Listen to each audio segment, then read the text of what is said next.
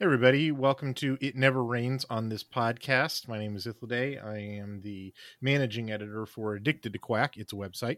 Uh, joining me this week is one of the great writers for ATQ Storms, Matt Court. How you doing? I'm doing well. Yourself? Uh, can't complain.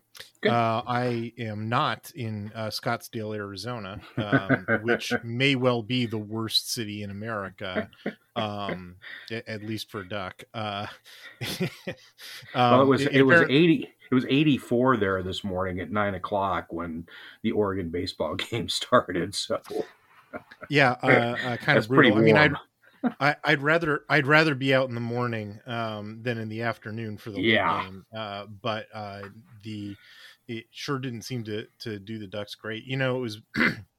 I think uh, you know this is the inaugural Pac-12 baseball tournament. I think folks had uh, kind of high expectations, you, you, know, for for making it late into the tournament because the way it's set up was the first game, you know, Oregon had locked in the four seed and Arizona had locked in the five seed, and those two were going to face each other no matter what happened in the final series of the regular season, which was Arizona visiting Oregon. Um, right. Because even if Arizona swept that series, that would have just meant that they were the five four seed and Oregon the four seed. Either way, they were going to play. Um, and then the structure of the tournament is the winner of the uh, uh, the four or five game goes on to take on the winner of the one eight game, which is the Stanford and Arizona State. I, uh, I think everybody sort of assumed that that Stanford was going to win that. So uh, and Arizona would lose. Oregon, if they even if they lost to uh, Arizona would go on to play Arizona State. Now, the relevance of that is that t- two weeks ago, the second to last regular season series, Oregon beat Arizona State in Tempe, the first time Oregon had ever done that, and sort of demonstrated that they could play in the heat of Arizona. And then the next week, they swept Arizona at home. So it was like, okay, this this is looking like a pretty kind draw. You know, they'll breeze past Arizona for the fourth straight game.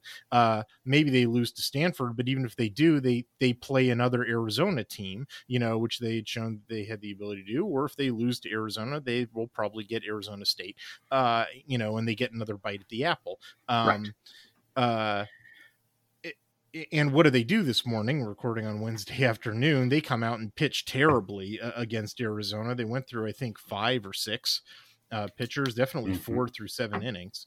Um, just you know, Arizona, I think, got a hit in every inning. Um, just uh, uh, you know, uh, Gordon could not, you know, pull off the relief of Shifrelli at all. Um, what did you see in in today's game against Arizona?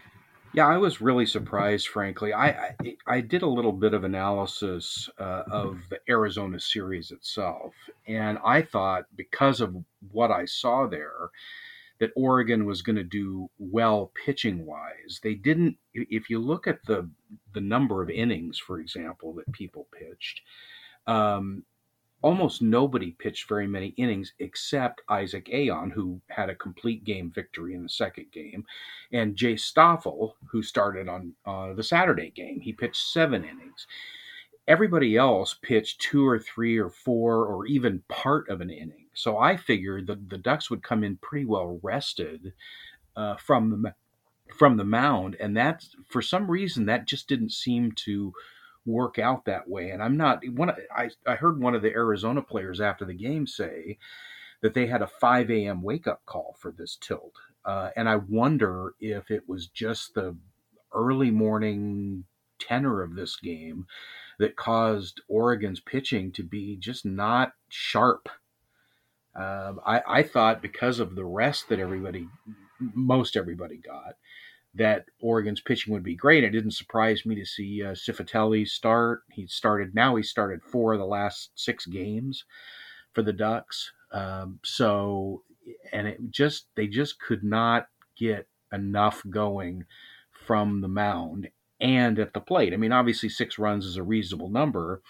but they had a, a, a, bunch of innings where Oregon would have one or two runners on base with one out and could not score. Yeah, yeah they and, wound up getting fewer than half the runs as they did hits, which is when you're underwater yeah. like that, it's no good.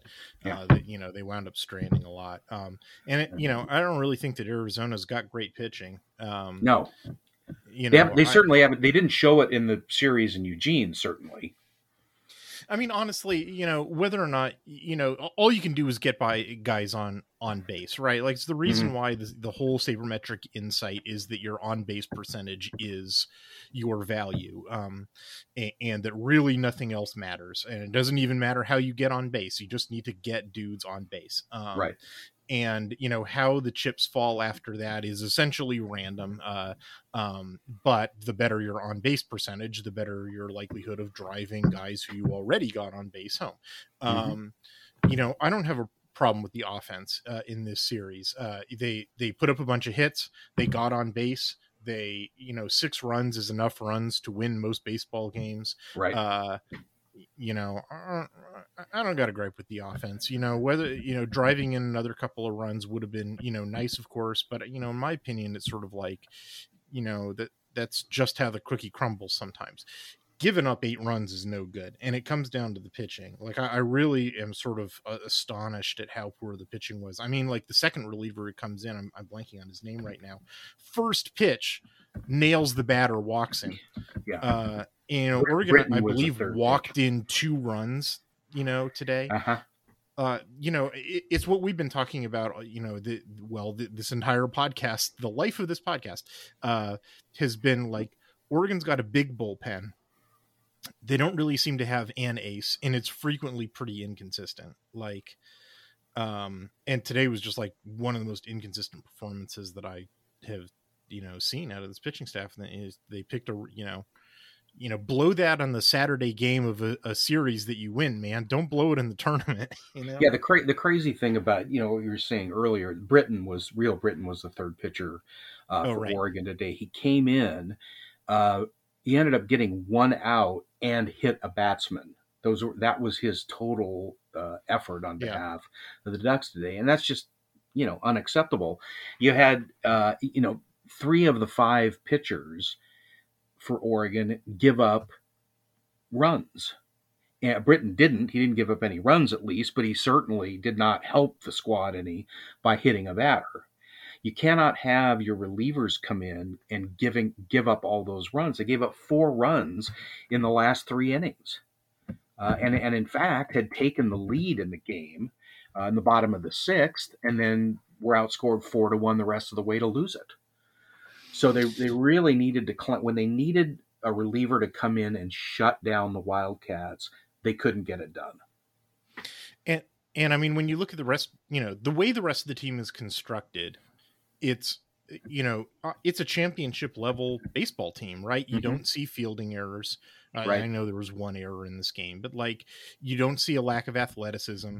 You don't see, you know, any of these guys who like all they can do is one thing and they're below the Mendoza line at other, you know, aspects right. of their, you know, baseball career. No, you have nothing but well-rounded athletes. You got sluggers. You got guys who can play small ball. You've got, you know, athletic base runners you got you know stolen bases they manufacture runs they you know everything that you can want in order to be a championship baseball team was got you know he's even got adequate staff at the bullpen which like a lot of teams when i've been watching pac 12 baseball like mm-hmm. don't have mm-hmm. adequate staff they might have right.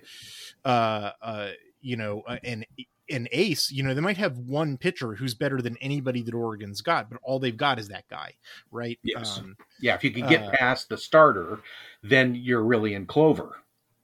Uh, right, and uh, and that's what we've seen all the time with Oregon. Mm-hmm. Is sort of like you're yawning through five innings, and then they blow it up in the late right. innings, right? Yep. Because they're going up against the relief, and the relief can't, you know, can't close.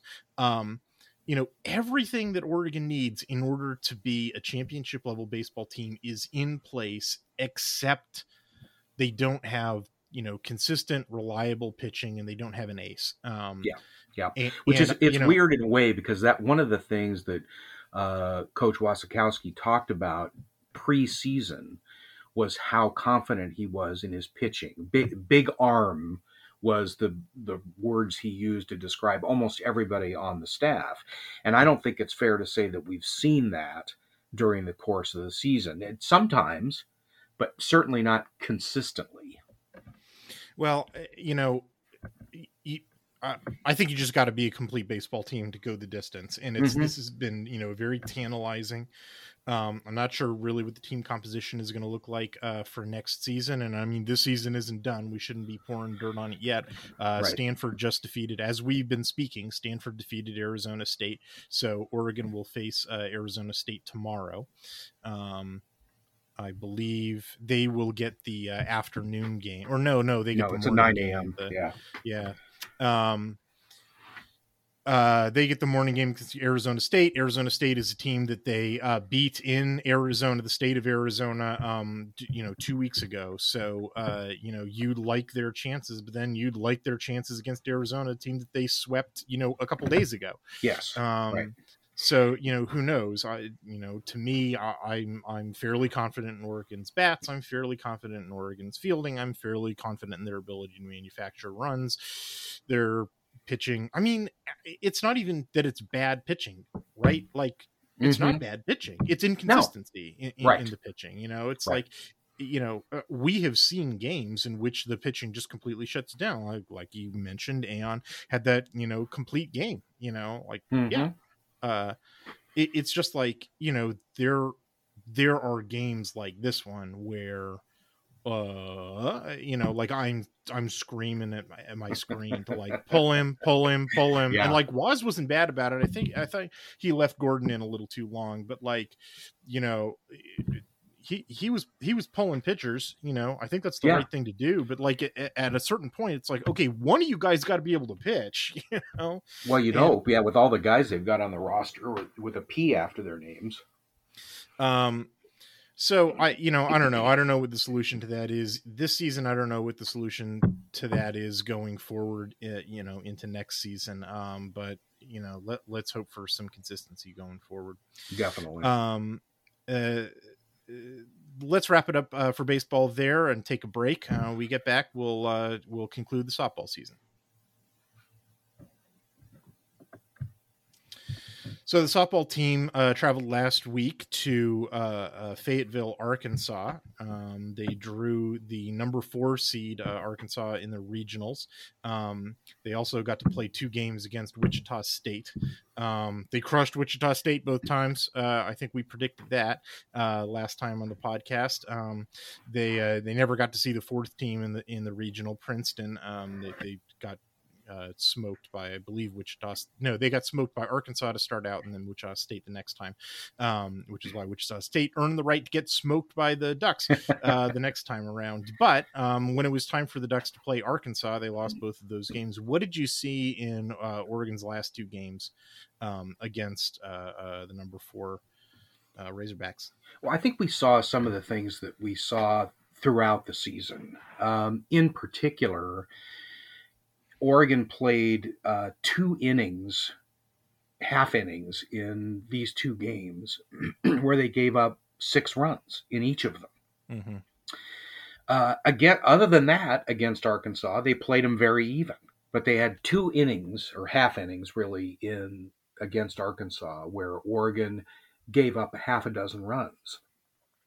And in in both of those, uh, that was the difference in the game. Aside from those two half innings, Oregon played Arkansas very close, but you had the same sorts of problems occur in those half innings that we've seen from time to time, sometimes frequently, where one inning uh, of pitching mistakes or mistakes in the field or whatever it is causes Oregon to lose the game ultimately.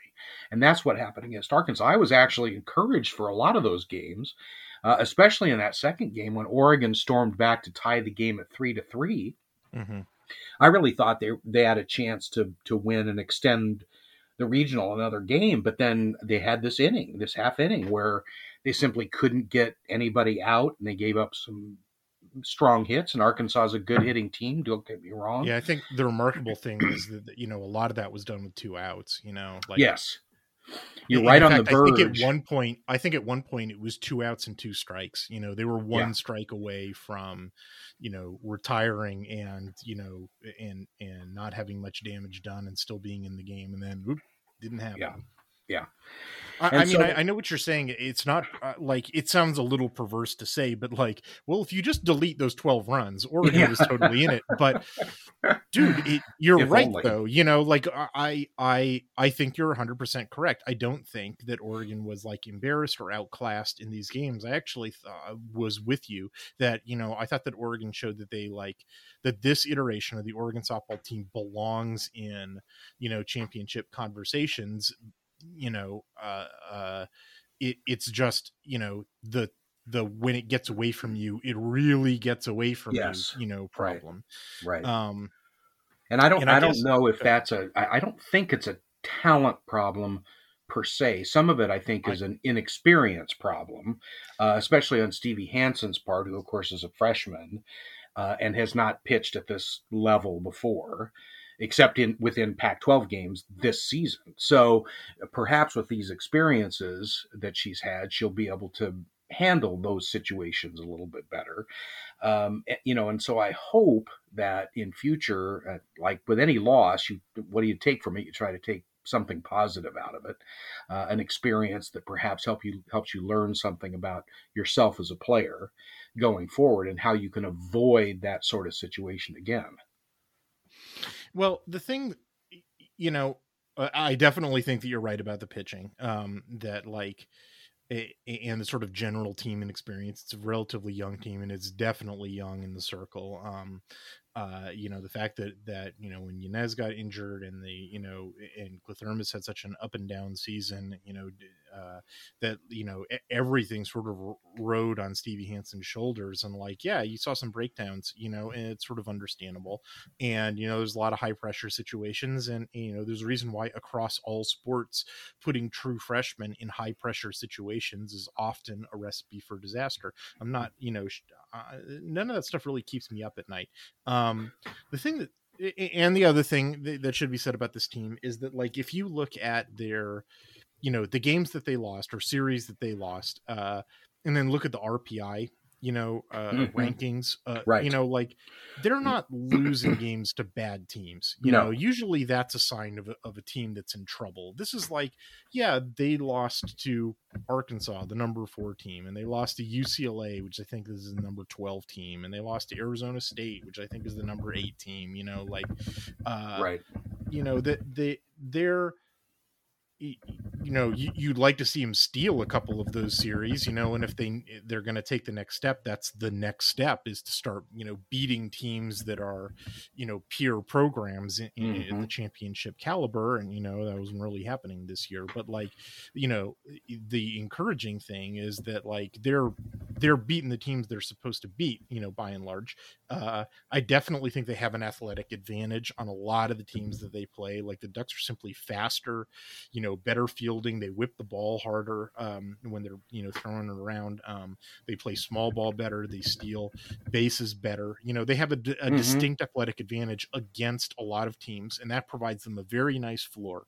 Um, when they play teams against whom they don't have an athletic advantage over because they're you know peer level programs like there's you know that's where you need an, something else to give you the edge. Often that comes from in, in, softball it comes from pitching and oregon didn't have that and so therefore you know basically every time they played a better team you know they lost. But like that doesn't break my heart. I, I understand why the pitching situation is where it was. The thing that i the, the thing that gives me the only real thing that gives me pause about the softball program at all and i'm interested in, in what you think about this is this is year four for melissa lombardi um, I sort of thought that I would see at times that they'd let a team beat them twice. You know that like the hangover mm-hmm. from the previous right. game would would fall into the next game or the from the previous series into the next series, and like I sort of you know and and also to your point about like well they did great until they had you know that the no good horrible very bad you know inning. Um i wonder how much of that is psychological and like sort of not being ready you know to handle the pressure. Um and like that's coach's job you know like that's yes. arguably coach's number one job. Um it's not it's like coach's number four job. But anyway uh it's a high priority.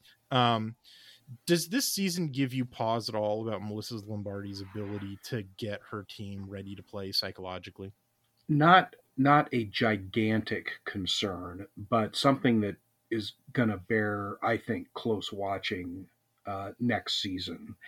There, there were a couple of series, the, the UCLA one, I think, in particular, where uh, Oregon lost a close game in the first game against the Bruins, and then came out super flat in the second game. They ended yeah. up closing yeah, the did. game to five to two by the time it was all over with. But it was a game they were never really in, and I and at that time, that's sort of the way I felt about it. Is what you were talking about, which is they were down from having lost a close game the day before, and were not ready to play again. And so, and that's definitely on. I mean, the, the players need to take their share of that, but but that is on the coaching staff uh, and Melissa Lombardi to get that team to forget about what happened yesterday and focus on this because every game, as we have found, every game is important. You can't you can't throw any away. You can't mail any in, especially in the Pac-12. Uh, almost no matter who you're playing, you have to be ready to play, and and that I think is an area, one area I think that we can definitely look at for improvement for next season. I mean, the reason that I ask that question about the softball team, and I didn't really ask that question about the baseball team, um, is, uh, you know, the the problem that I would identify with the baseball team comes down to one unit, which is the pitchers. Which I mm-hmm. suppose, mm-hmm. you know, that is some psychological stuff, but really, I just think it's sort of mechanical, uh, you know, mostly, and it probably has to do with like they just need, you know, they need better and more, you know, reliable pitching. Um, uh, you know, I don't really have questions about that, and, and, it's really like I don't see like the whole team slumping. Like I, I you right. know, with the exception of, of of one or two games where they got shut out, and you know, I, I sort of do think there were some psychological factors, but you know, it was fairly isolated. Like I didn't really sense you know letdown games or anything like that. I sensed mm-hmm. letdown games for the softball team, uh, you know, a lot more often, and it was like across the entire. You know, it wasn't just batting and it wasn't just pitching; it was also like fielding. It was like right. sloppy errors and not being able to shut down the small ball stuff, not being you know you know bad throws that didn't pick off somebody who's stealing a base, that that sort of stuff.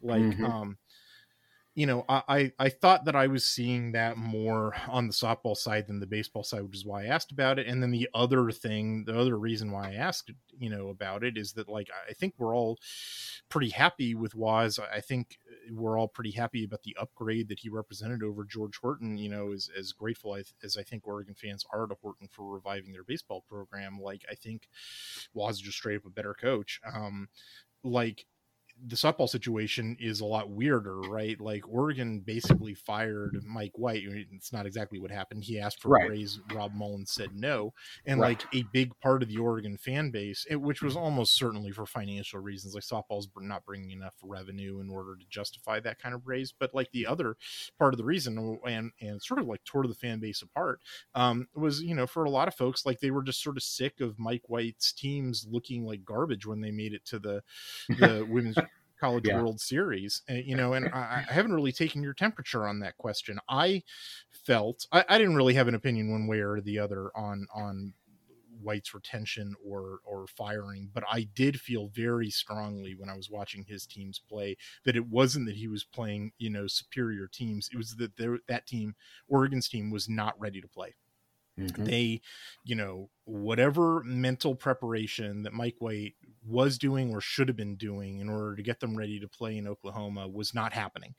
Um, and that I was seeing not like, oh, you just lost to a better team. Well, uh, you know, that happens at this level of competition. It like does. what I was seeing was, no, that's a peer level program who you ought to have 50 50 odds at, but it was like a 0% chance because you're throwing the ball into the stands when you're trying to field, you know, or yeah. you're, you know, you're sliding five steps early and you know, you know, stuff like that. That that's what I felt I was seeing. I know we're reaching back into time here, but I, you know, I'm curious about this is like probably the most important question for for Oregon softball the last you know five years is this question. What did you think? Um, well, you don't. Um, first of all, Mike White was coaching in youth softball when my daughter was playing, so I knew of him previous to his coming to Oregon, and so uh, he was a, a, batting coach that was very highly respected uh, guy, which is wonderful, and I was really pleased when Oregon got him.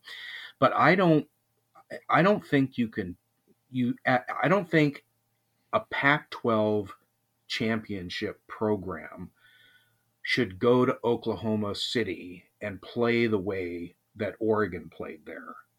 Uh, we've talked about this uh, a lot in articles and a couple of times on the podcasts. The Pac 12 is the toughest softball conference, top to bottom, in the country. I, I don't know. I, I, don't know anyone that can hold a candle to if, if the women's college World Series was uh, uh, between the eighth place finishers in all of the conferences around the country. The, whoever that comes out of the Pac-12 is the one that's going to win that thing hands down. So when when any team, and it, will be Arizona State this year, of course, go, uh, hopefully goes to um, goes to the Women's College World Series, you expect them to be one of the top teams, if not the top teams. And the, the historic results of that tournament prove that out. Uh, the Pac 12 has, or Pac 10 in some cases, but the Pac 10 and 12 have more championships uh, than anybody has. So there's some, there was some disconnect between Oregon's ability to win games against high level competition in the Pac 12 and Oregon's ability to win games against high level competition in the Women's College World Series because the, the competition was not dramatically better or something. It was at, at worst, it was equal to what Oregon had faced during its regular season conference games. So it's it's hard to explain how you could go there and do as badly uh, as Oregon did. And I, I agree that it was not acceptable. And Mike's a great coach. I think, um, you know, we'll we'll see if he ever is able to, however, take that the next step that needs to be taken. Hey, they just for, beat Washington in the other yeah. regional. So yeah, yeah. We'll, so we'll see. We'll see yeah, we'll see if he can go to if if they can now win the super regional uh, and get back to the WCWS. So you are uh, just to take your temperature on this. You uh, agree that what many fans seem to see uh, was not just that they were playing, you know, better teams in the Women's College World Series, but there really were you know it, it really was sort of like across the board there's fielding problems there's um you know sloppy play problems there's you know the, the playing flat like not generating the same number of manufactured runs not playing their small ball correctly you know you were seeing you don't think that was an illusion? No i don't i i think it had to have been and, and it has to be nerves because the team was fundamentally sound every place else Mm-hmm. It just doesn't seem like suddenly at the end of a season, all of a sudden, people just kind of lose it and can't figure out how to field a ball or throw a ball anymore. So, the relevance of this whole discussion about Oregon softball five years ago uh, is, uh, you know, I think that's what would make Oregon fans nervous about Lombardi is that, you know, oh no, what if this is just Mike White's psychological problems, but now we're not even getting to the supers. You right. know, like did did did we did we trade bad for worse? Um what do you think about that supposition? I think it's I think the jury's out on it to be perfectly honest and and these two innings, half innings against Arkansas would be the main evidence that I would put forward that we're basically in the same boat maybe, not quite as good talent wise, and maybe that's that's why we're not in the supers or not in the WCWS.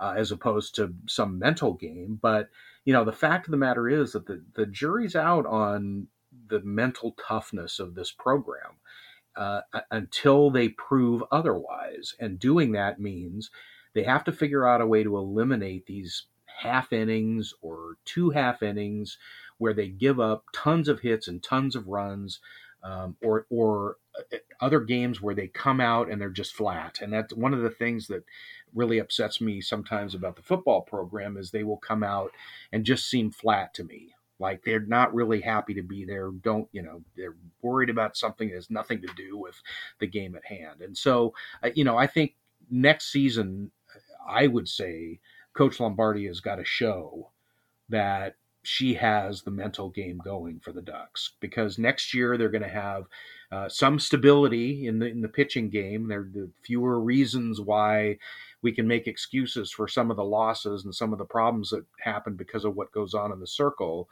And so once you start removing these other things, now all of a sudden the focus becomes well, what is it?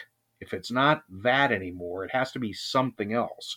And so Coach Lombardi, I think, has is uh, got to come forward next year with a strong mental team. All right, let's take a break. Uh, when we come back, we'll uh, talk about some of the other uh, sports and and talk a little uh, football around the Pac-12.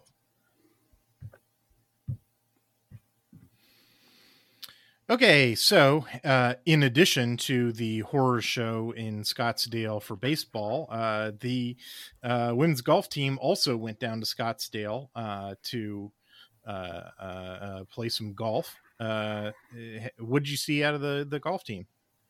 Uh, really dominant performance. One of the great things that that, but actually both the Oregon golf teams, the men's team and the women's team this season have done is uh, they, sometimes they've started out a little bit slow, um, e- even on their their home course a couple of times. Uh, the first day they don't really play very well. Sometimes it's uh, environmental causes like high winds or rain or some crazy uh, combination of the two. But what what happens is they will will come back the next day. And this is exactly the opposite of what we were talking about earlier with the softball team where they get more focused as these tournaments go on.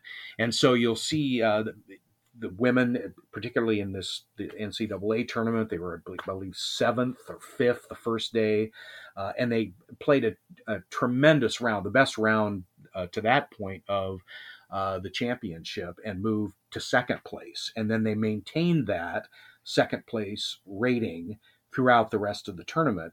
Uh, and and so the NCAA golf tournaments work a little bit differently than some of these other tournaments, wherein you play four days of um, medal play. So each player plays, and code up the scores for four of the five players for each team uh, and add them all up and see who's got the lowest one. But what that all that accomplishes really is to winnow down the field of 24 teams that are entered down to eight teams that then play match play against each other based on their seeding, the way they finished in the the uh, medal play part of the tournament. So Oregon ended up the second seed uh, and had a, a, tremendous day yesterday. They won two matches. Um, and, uh, San Jose State and then Texas right, A&M. and then Texas A&M. They, they won both of those four to one, so dominant performances by Oregon's women to get into today's final uh, against number one Stanford. I do like that it's an all Pac-12 affair. Yes. And I like that apparently the seating was entirely appropriate. You know, one versus two, that's how you would expect it to go down. Right. Uh, they are playing that match as we are recording. Um, it's not looking great for the Ducks. You know, it's it's currently four to one for Stanford. Um, they're about halfway done. Um, like uh, Oregon's got a chance of flipping one match, maybe two. Like this, mm-hmm. if they really turn it around, if Chacon and, and, Nielsen really turn it around against Englemann and Zhang, uh, respectively, like they they might have a chance, but they're just getting clobbered in the other two matches. Yeah. Um, Nielsen's and, got Nielsen's got a tough row because Zhang, of course, was the overall medalist in the right. the uh, medal play, so she'd have to beat basically the number one seeded individual player. Um, in, in, this match, which is certainly capable of doing, but it's a tall order. Yeah.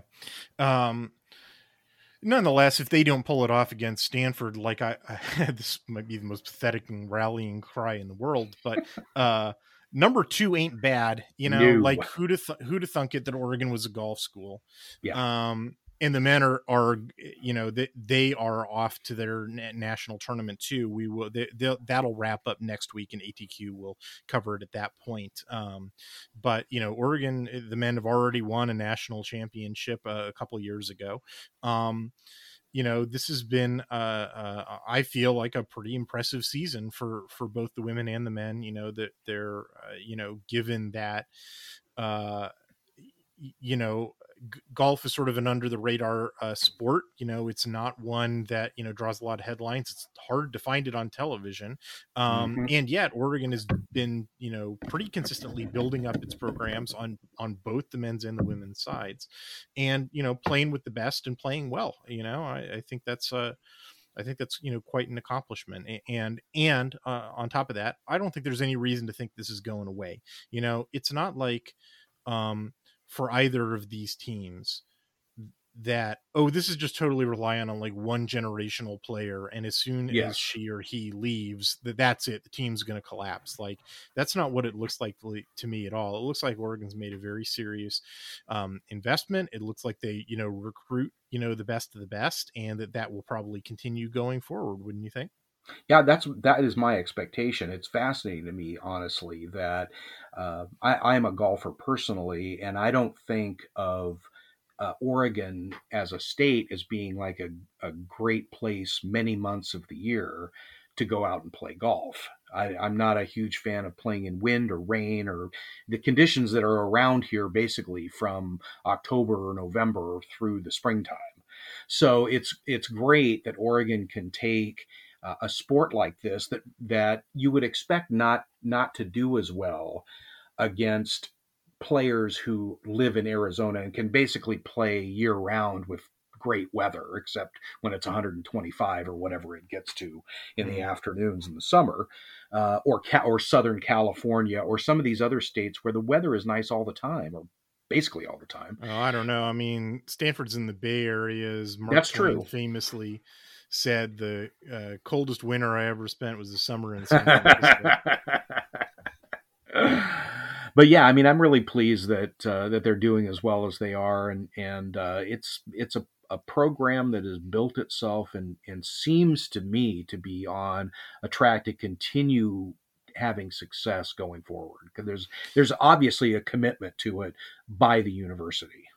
Well, and and by Nike, let's be honest. Like, well, sure. you know, golf is definitely a sport that Nike is, you know, put a lot of emphasis on, uh, you know, expanding their footprint. I think that Nike would be very pleased with having, you know, Oregon slash Nike, you know, branded golfers. I think they would love for those folks to go on to the PGA and WPGA circuit, uh, mm-hmm. you know, uh, uh, you know in Nike gear with right. you know Nike equipment and throwing O's uh, to the cameras. Um, I, Absolutely. Uh, I, I, you know I really loved it. You know, seeing all the golf players when they would be interviewed or whatever, they got like you know O's on their cheeks. You know, like they're in, you know mm-hmm. they're not you know these, these don't strike me as mercenaries you know like right uh yeah you know i was pretty encouraged by that uh, the track and field team, as we discussed last week, uh, they, they had a little bit of time off after winning the, the Pac 12 uh, championships. The men and the women uh, swept it. very impressive performance. Um, they uh, will be playing the West um, Regional, which in another one of these in the same city thing is in Fayetteville, Arkansas. Um, uh, that that uh, starts up you know this week sort of goes over the weekend that's something else that we will cover um, uh, at the beginning of next week you know when it wraps up. I think everyone expects uh, oregon's track and field to do very well and move on to the the next round uh, you know the national uh, level.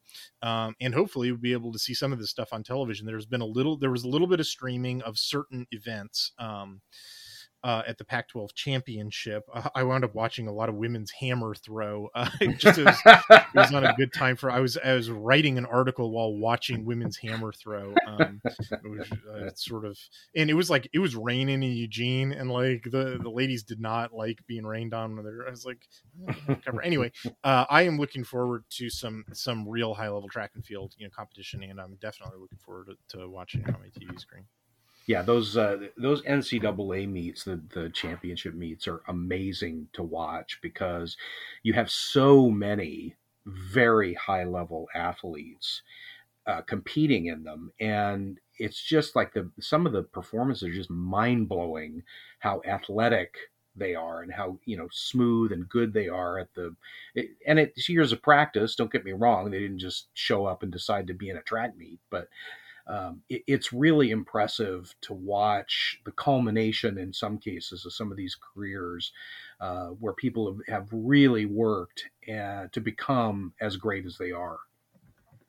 Well, and the other thing about it is that, you know, that's at that level of competition, you are seeing that's a preview of worlds uh, yes. coming up later on. That's right. a preview of the Olympics in a couple Olympics. of years. Yep, absolutely. It's, it's, just like in it's just like with college football when you're watching um, you know when you're watching the playoffs now and like Cincinnati, Georgia, Alabama, you know these teams who have like most of their rosters, you know, drafted, uh, and, and you're literally just watching, you know, like an NFL preseason game because that's you know those dudes are literally the dudes that are going to be you know yes. watching on Sundays for the next, yep. you know, same thing for track and field. Like at this level of competition, you are watching, you know, the elite of the elite athletes. It's not like you know track and field athletes get really good by age 35. You know, like no, this is the prime. Yeah. You know, like, right? Yeah, exactly. You know, the reason why you know the Pac-12 is the the, the conference of champions for all these Olympic sports is because you know they're not done with college when they go off to you know Beijing or Athens or, or wherever it is that they're competing. Like they're they're, they're doing it. You know, they come right back and go back to, to, to class. You know, like yes. you're yeah. very high level competition. Well, I uh, wrote an article this week um, about the Colorado Buffaloes, uh, continuing my series previewing them. We have biz- bizarrely, uh, it's a total coincidence, we've been going almost perfectly alphabetically. Um, and, and, it will continue because the next two are going to be uh, uh, Stanford and Oregon State. Although I think we're going to flip those two uh, up anyway. Um, the the first half of the alphabet uh, for the Pac-12 is not great football teams, uh, with the exception of the Oregon Ducks potentially. Um, the Colorado is um, looking like a pretty sad program, frankly, um, right now. they um, they were one of the couple of teams, Washington happily being one of the other ones that had a net talent drain between 21 and 22 um, in terms of like what they're because uh, here here was the like the crushing stat about Colorado. They had they lost nine blue chip players. You know, nine players who out of high school or JUCO were were rated 0.89 or better. Um, that means you know four or five star. Um, they lost nine of them. They only got one come in, um, who was an offensive lineman, and even him, I'm not certain he's going to play. Um, uh, or if he is, he's not going to play center, which is the position they really need help at. Um, and, and, like, yeah, that's the sort of thing where it's like, you know, they they were coming off of a, a pretty good 2020. It was probably um, that was probably a bit of a fluke or probably a bit of a mirage. You know, it's probably you know, 2020 was such an upside down year, um, you know, for a lot of reasons. Uh, but like boy if Dorrell was the guy who was going to lead those guys out of the wilderness um you know they would have the, you know they would have brought in a lot more talent and staunched some of the losses and that's just not what happened um mm-hmm. and, and, so uh you know just it's uh, just up and down the board it's you know what you what you keep running into all the time like you're it's it's weird when we're doing these conversations you know you know I'm recording with jack barsh of ralphie report our, our, sister site on the, the sb nation network where it's like you know every one of these units you're sort of like yeah there's a bright spot there or yeah that was a tough loss or like how do you think oh i actually think that this you know might might work out or we had a long conversation about the defensive coordinator chris wilson who maybe unique in the pac 12 looked at his the roster talent that he has, like the roster balance, like where the bodies are, where where they're they got extras and where they're thin. Um, and was like, well, my preferred form of defense doesn't fit this roster, so we're not gonna do it we're going to do something that makes more sense, you know, for the roster, which like blew my mind. Cause I mean, I'm, yeah. I'm, I'm telling you slurms, like I, I, do like, you know, 12 of these recordings and I, I get to say that maybe like once it's like, yeah, that was, these... to me, that was one of the themes of this article was, um, that that inability to change what you want to do based on the personnel you have. And what what do you think is the impetus for that? So many coaches come into a program or have been at a program for a while and they have personnel that might be good in a certain system but it's not a system they like or they run or whatever or know maybe is the right word for it. Why are they? Why do you think these coaches are so inflexible with regard to taking the talent that they have and putting it in the best position possible for them to be successful? Well, I, am never going to know that one for certain. It's not like I'm a college football coach, and even if I were, I, I uh, you know, I'm not in their meetings. Um, but you know, the the most you know straightforward explanation, and therefore probably the best one, is that they're not really masters of their craft. You know, like mm-hmm. a, a master chef. You know, even if that person is someone who's like you know they've studied all their life about italian cooking you know and they can you know authentically recreate a, a whole variety of dishes. And even extemporize and like well this dish was never prepared by you know mama in S- sicily but like i can figure out how to fuse these different things of northern italian and southern italian cooking to make this you know fantastic dish. But like you know that person if you gave them um you know some raw fish and said make me you know some tasty sushi like they'd still mm-hmm. do it right because right. they're a master of their craft right like mm-hmm. if you if you said bake me uh, uh you know a black forest cake they'd make you a delicious black forest cake right if they you said make me tacos they'd make you delicious tacos because that's what mm-hmm. a master of their craft is able to do they're able to you know be flexible they understand the basic components of what they're doing the chemistry you know and, and like can recreate you know can synthesize and, and and improvise like and i feel like most of the college football coaches that i wind up studying are not that. They mm-hmm.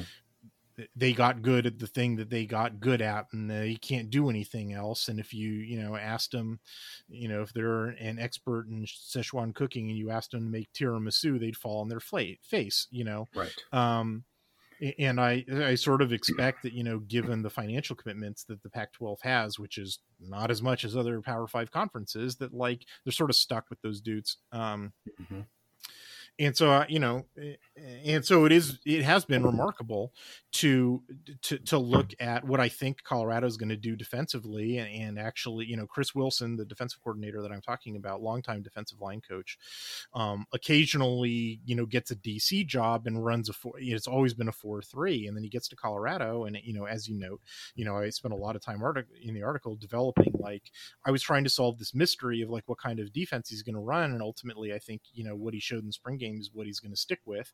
Um, uh, you know, which is a two four five because that fits their their defensive roster better.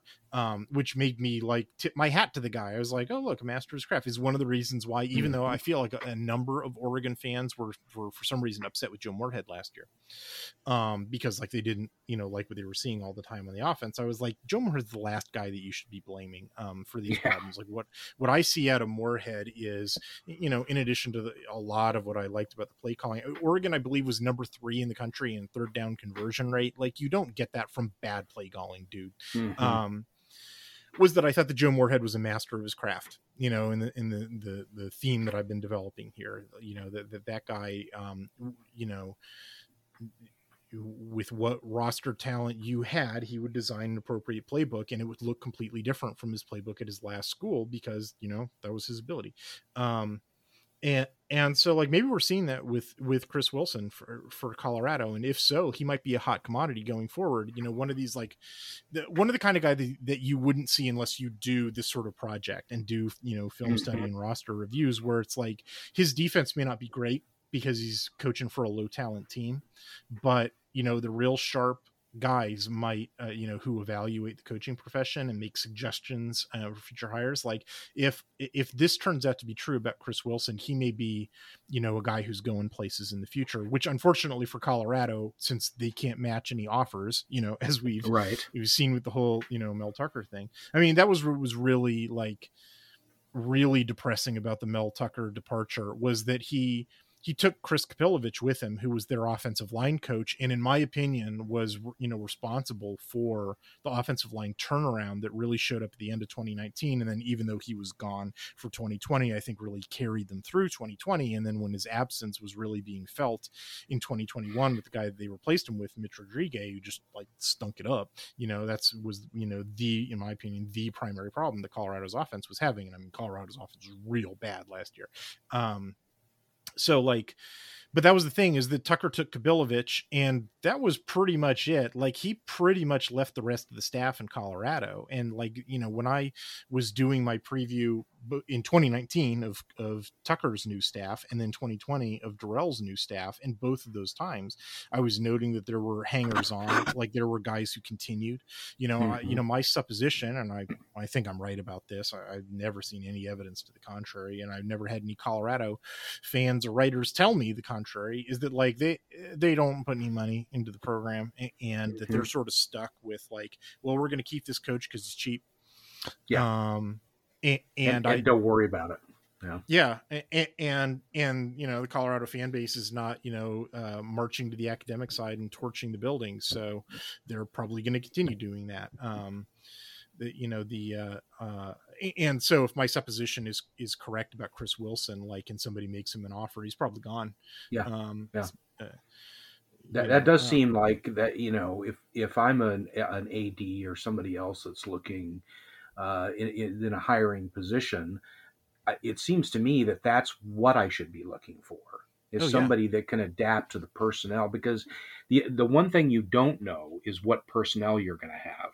You can try your best, do your great recruiting, go after all the guys that you want, but at the end of the day, you have what you get, not what you want, and so you've got to make something out of that. And it also makes you a, primary Right. Yeah, I totally understand the, the the point that you're making that the AD can't predict in five years, which is when the contract term he needs to be thinking about.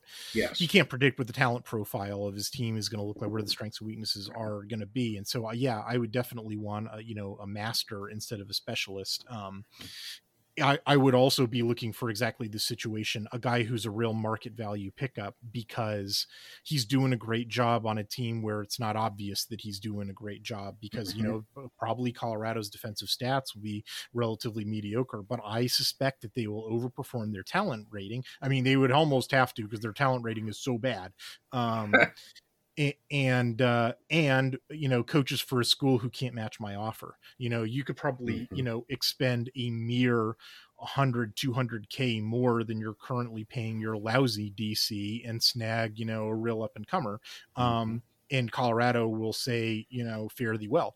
Uh, yeah, I'd, I'd, I'd really be worried about that. I mean, that's the position which Colorado and frankly a lot of teams in the Pac-12 are in. And like, as I've been going through this series and doing it over the years, like I notice it all, you know, over and over again is like, hey, buddy, I will say to my podcast interviewee, it looks like you've got a really good, you know, under the radar coordinator or position coach here. I I hope you enjoyed your time with him because it's probably coming to an end. Um, you know, uh, you know, money's just the name of the game in college football. It's sure, one of the of realities that you know you have to. Yeah, but anyways, as regards Colorado, the, the uh, you know it's a low talent team. It's you know a lot of the coaching staff is there because they don't have any you know better option and that they're mm-hmm. you know might be looking to, to jump ship. I kind of like a couple of the pieces. I've always like the running back room. I think their wide receiver room may not be bad. But then here's the other problem is that you know i sort of think karl dorrell is imposing stuff onto the offense which is you know their their roster can't support. Like I, we spent all this time talking about chris wilson or chris wilson by proxy because like it looks like you know he's doing the right thing with their defensive structure vis-a-vis their their personnel. I don't think that Karl Dorrell and the duty just hired Mike Sanford from from Minnesota, which like oh man, you know, go listen to that podcast when we were talking to Jack Bursch, you know, about like that dude's used to having like five big uglies or even like six. They play like six, you know, offensive linemen, um, you know, sets and power running to go to Colorado where like the offensive line is, you know, really really problematic and like you know that that's just the killer thing about watching about looking at, at, Colorado's roster versus what this offense is expected to be is like there's probably a better solution to this, and even a dummy like me can see a better solution to this. But like Dorrell's probably not going to let him do it, and Sanford is probably not a master of his craft and probably only knows how to do this one thing. You know, like yeah. and, and he had a couple of stops. You know, he's at Notre Dame, he was at um, Boise State, uh, or excuse me, Utah State. Um, I forget all the stops that he's been at, but like if you look up his his record, he's turned in a couple of top 25 performances when he has a fantastic offensive line. So why on earth would you hire this guy, Karl? Like when you uh, don't have one, right? Yeah, it's like can you not see that that was the issue? Like, I mean, I, I, I always, you know, I try to conceal it in my articles, but we're always a little loosey goosey or, you know, here on the podcast. Like, I always sort of feel contempt for dumb coaching decisions when I can detect them because I'm an idiot, right? Like, I'm not a coach. I'm yeah. not a, you know, like all I'm doing is watching, you know, ESPN and, and taking notes on a computer. And if I can detect a, a, a strategic error that you're making, like, you better flip and believe that every single team that you're playing is picking up on that error and is designing yeah. a scheme to destroy you. Um, you're being paid not to make those kinds of errors. The simple, the simple stuff that that you will see, simpler, I guess I should say, stuff that that knowledgeable, very knowledgeable fans will see who are not in the profession, uh, are errors that uh, paid coaching staffs should not be making. Yeah, those guys don't have day jobs. That is their job. Right. Yeah. you know, they're doing like nothing I, but that. Yeah, this this is my hobby that I'm paid beer money to do, and I'm picking up on this stuff. Like, yeah. I, I mean, like, I should not be able to pay, you know, defeat you at a chess game when you know I spare about five seconds a week for it. Like, yeah. Uh, you know and and frankly that ain't that problem ain't limited to colorado it's actually kind of weird how many times i'm seeing sort of the same thing on offense teams going to a, a, a, a two tight end you know heavy um uh, you know, pro style offense when they don't have good multiple good tight ends and they don't have you know pro style talent. I've seen mm-hmm. that like on almost every team that I previewed so far. Um, and you know spoiler alert i think it's going to be drew for both stanford and oregon state you know stay tuned for those articles um i i also think it's going to be true of washington i also think it's going to be you know uh, uh, well i i will see about some of the other teams um and I've been seeing a lot of the same thing on defense as well, uh, which is going to a two four five defense um, because they don't have a big body to play in those. Um, mm-hmm. It's uh, uh, um, it's what it, it, effectively is what Arizona uh, has done. It's a, it's what Cal had to do. It looks like it's what Colorado um, is doing, although eh, Colorado has a different set of reasons for doing it. Uh, it looks like it's what Stanford is doing. It looks like it's what Oregon State is doing. Stanford is lying about it. I, I like um, I, that's a little harsh, but like yeah, this this podcast interview hasn't aired yet, but like you know, sneak sneak preview. Uh, we were interviewing Jabril Taha, who's a writer for the Stanford Daily. Great guy. Really enjoy our conversations with him. And he was talking about, uh, well, the big change for Stanford, he was winking at it too. I'm not trying to, to portray him as a dupe, um, and not at all, quite the opposite. Um, was that uh, oh, you know, everything was going wrong for Stanford. It was a three and nine team. They're making a bunch of staff changes, right? Nope, they're not making a single staff change. David Shaw has never fired a dude in his life. Um, uh uh but they're big schematic changes they're going from their 3-4 to the 4-3 and I'm like every part of that sentence is a lie. It wasn't a 3-4 beforehand because they had run out of defensive linemen and were being forced to play their 2-4-5 passing down package on every down. Oh, and they're not going to a a, a 4-3 this year. They don't have enough linebackers to play, you know, it's definitely not going to be a 4-3. Um and, and guess what? Those those you know edge rushers what they did oh my god it's so embarrassing. On the roster they just took every one of their offense uh, excuse me outside linebackers and just relabeled them edge players. And they're like oh it's a 4-3 now. It's like no it's not. You don't get to just change that dude's name and say yeah. we have a different structure now. Like i it's I, I have a screen grab of it that i'm going to put in my article is like an attempt to embarrass these liars like I'm, I'm getting hot about this. Like um I, I like uh, I sort of goes back to like if I can catch you in this stuff, you hang your head in shame because I'm an idiot and a part timer yeah. and an amateur, and I don't have connections. I nobody's telling me anything. Like this is I looked at your roster, I watched your film. Like those are my tools, and I anyway. Lots of teams in the Pac 12. This is the point that I wanted to make. Lots of teams in the Pac 12 are going to a two down structure not uh, unlike Colorado, who I think is doing it because I think it's appropriate for their roster, but them accepted. Lots of teams in the Pac-12 are going down to a, to a two down structure um, on every down. You know, not just passing downs or not just because mm-hmm. they want to, but because they have to, because they're not recruiting big defensive linemen. Look, I know big defensive linemen, you know, are are hard to find in the Pac 12. But like, if you're looking for an answer for why the Pac 12 struggles, in big out of conference games and bowl season um, to play consistently throughout the year, you would do worse than that theory, which is that like they can't stop the run. Like they have to, they, they wind up having to devote their inside linebackers too much to run coverage, and then they get beat over the top. Is basically right. the issue. Whereas if they had a big two gapper in the middle, as their defensive structure called for, they could afford to back out the the linebackers to play in pass coverage, is where the real damage comes from in modern college football. Like that's the answer. Like you know that and offensive line, you know struggles. That's the other thing is that they're implementing offenses that require offensive linemen. Which guess what? They don't have those dudes either. Um, I know. I guess I'm not I'm not really seeing anything revolutionary here. I think everybody sort of basically understands the reason the Pac-12 struggles is because football is won in the trenches and the Pac-12 is bad in the trenches. Mm-hmm. Um, but boy, I, I, can sure provide a whole lot of you know uh, granular team and player specific data to back up that proposition. It is super true, and on top of that, coaches aren't dealing with it well. Um, they're not dealing with it well at all. Um, and you know, I, I, I, don't. I don't know what the conclusion to this is. The thank your lucky stars that you're an Oregon fan, where they recruit well on the lines. They know they recruit well on the lines, have appropriate schemes, I believe, to to you know that, and you know Oregon and USC are really starting to pull away from the rest of the pack. Um, Pac 12 in terms of where their talent ratings are. And like the core of that is offensive and defensive line recruiting. Like they're the, the the the separation is starting to get really serious, like FBS versus FCS serious. Mm-hmm. Um, and, and and yeah, you know, football's won in the trenches. Agreed. And Oregon has had a, a, nice little run of outstanding defensive players uh, over the last decade or so, and and hopefully that's going to continue.